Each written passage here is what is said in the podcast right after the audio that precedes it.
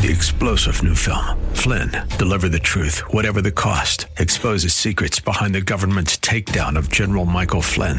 Flynn knew what the intel world had been up to. He ordered the first audit of the use of contractors. This set off alarm bells. He told the truth. He was the most dangerous person for Donald Trump to hire. They had to get rid of Flynn. Flynn, deliver the truth, whatever the cost. Available now. Watch it today. Go to salemnow.com. Salemnow.com.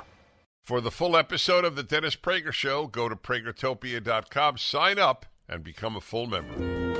Julie Hartman here, sitting in for Dennis Prager. We're talking right now with Tulsi Gabbard, who was the former U.S. representative for Hawaii's second congressional district. I'm so sorry to have cut you off, Miss Gabbard, but welcome to our other no, affiliates no who just joined Thank the show. You. Welcome, yes. welcome to everybody who just joined us. Yes, you were I'll, saying I'll about your book. Is, is to say that that that my there are many Americans who have had a similar experience that I have had, whose eyes um, are, are opening very wide to how today's Democrat elite are threatening the very foundational principles of our country, democracy and freedom, and are pushing us closer and closer to the brink of war. There's a clear choice in this election. I'm hoping both through my book for love of country as well as through speaking and media, every platform available to help continue to sound that alarm uh, so that every American recognizes their responsibility to step up and take a stand for freedom and protect our democracy in this election. Americans saw last week that special counsel Robert Hur released a report that the DOJ is not going to prosecute President Biden for his mishandling of classified documents because basically he's mentally unfit to stand trial. Now, of course, if he's mentally unfit to stand trial, certainly the, the logical conclusion is that he's mentally unfit to be president of the United States. If you were running the Democratic Party and you wanted to ensure a victory in 2024, what would you do?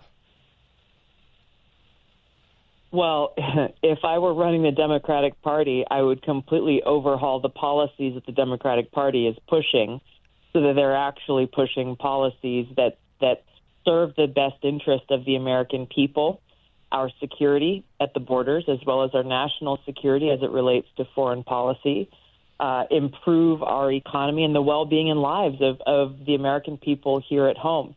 Uh, if, if the Democrats were serious about actually serving the people, they might have a better shot at winning this election. Unfortunately, they're not interested in it. They're only interested in power, and and that's where I I think as more and more people see that for what it is, see them for who they are, um, they will reject them and their and their leadership.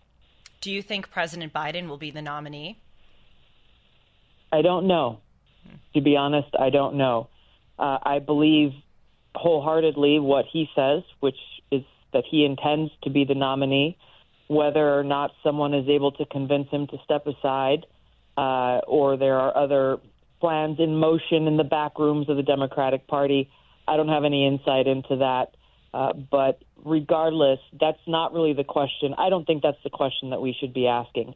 Because whether it's Joe Biden or Kamala Harris or any of the other people that they may put in to that position if it's not Joe Biden, their policies are the same, and their mm-hmm. policies are destroying our country and undermining our freedom. So no, no, nothing else will change other than the name, and we need to be very clear eyed about how dangerous that is. Well said. You mentioned foreign policy. If you were president on October 7th, what would you have done differently from that point forward as far as our involvement or support to Israel in their war against Gaza? I've been very outspoken about this.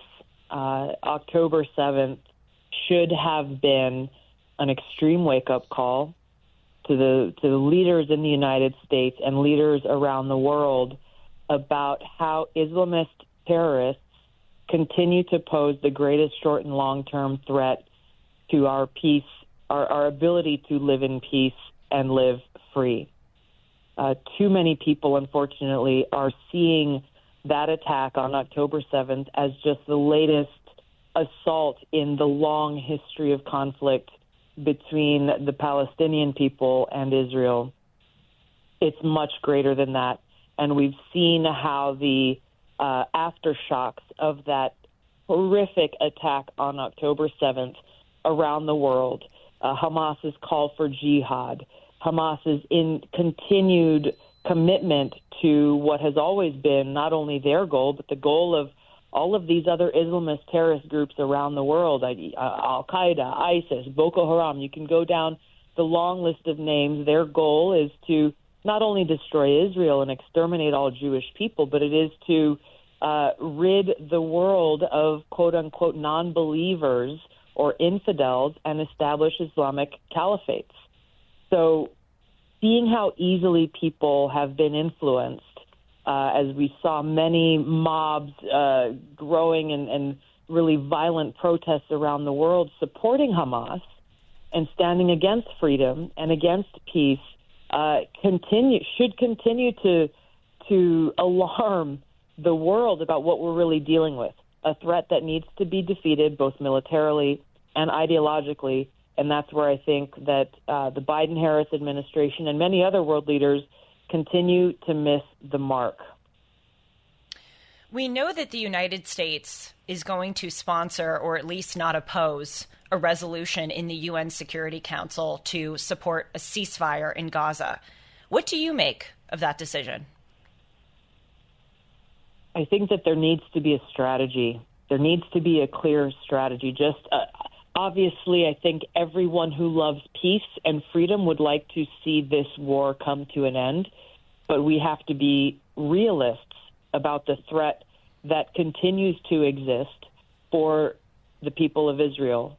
So long as Hamas is in power, the people of Israel will will not be secure and can't live in peace. You cannot negotiate a peace with a terrorist group whose whose founding documents state that their goal is to exterminate all Jewish people and eliminate the state of Israel. There is no way to negotiate peace with a terrorist group that celebrates martyrdom and death. Uh, so we have to deal with the threat at hand.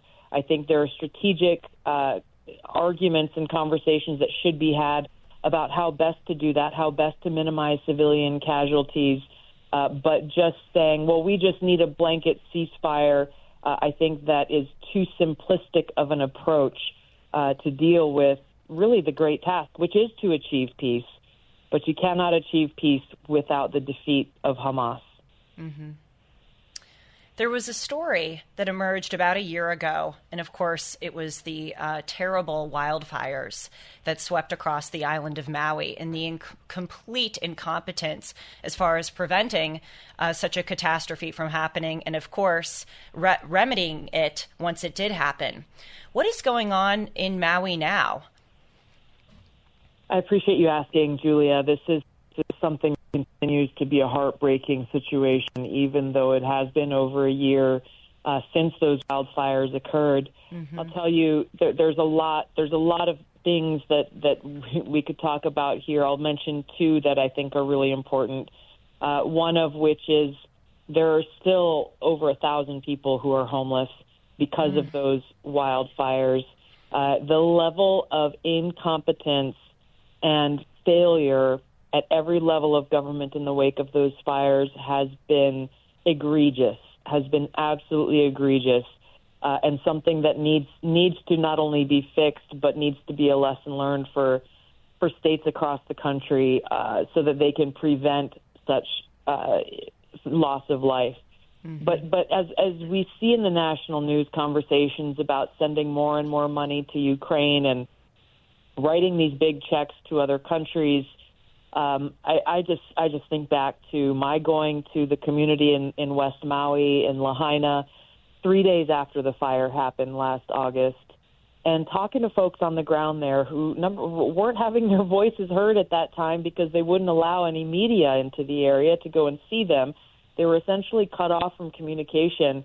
Uh, other than using radios, but the thing that I heard from them when I was there very frequently was gosh, if we changed our name to Kiev or Ukraine, maybe then our government would pay attention to us and provide us with the support that we need. And it was it was these weren't flippant comments. These weren't said with a smile or a laugh. These were very serious comments coming from our fellow Americans who felt completely left behind and ignored in what was the worst wildfire our country has seen in over a hundred years. So they're not alone. The Yes. people of East Palestine, Ohio, are still struggling. There are people across this country who are struggling with basic infrastructure needs that our leaders need to pay attention to and need to address. Uh, first and foremost, putting the well-being of the American people first. Well, one thing that does give me hope during these troubling times is that you are in our national discourse and you are just such a fantastic leader, as I said, of common sense, so needed during this time. Thank you so much, Miss Gabbard, for coming on to the show. And just as a reminder to everyone, Miss Gabbard's book is For Love of Country Why I Left the Democratic Party. You can order it right now on Amazon, which I am going to do in just a few seconds during the commercial Thank break. you. Great to talk with you. Thanks, Julia. Thanks for having me on this show, and thanks to everybody for listening. Aloha. The Dennis Prager Show. For the full episode of the Dennis Prager Show, go to pragertopia.com, sign up, and become a full member. Three star general Michael J. Flynn, head of the Pentagon Intelligence Agency, knew all the government's dirty secrets. He was one of the most respected generals in the military. Flynn knew what the intel world had been up to. He understood its funding. He ordered the first audit of the use of contractors. This set off alarm bells. The explosive new documentary, Flynn, Deliver the Truth, Whatever the Cost, uncovers the facts behind this scandal. Flynn told the truth. He was the most dangerous person for Donald Trump to hire. I find out the worst enemy that I'm going to face in my life is right here in America. They took my assessment and they wanted me to change it. And I was like, I'm not changing it. They had to get rid of Flynn. With in depth interviews, archival footage, and never before seen personal records of the man behind the headlines. I just felt like I was drowning. Flynn, Deliver the Truth, Whatever the Cost. Available now. Watch it today. Go to salemnow.com. Salemnow.com.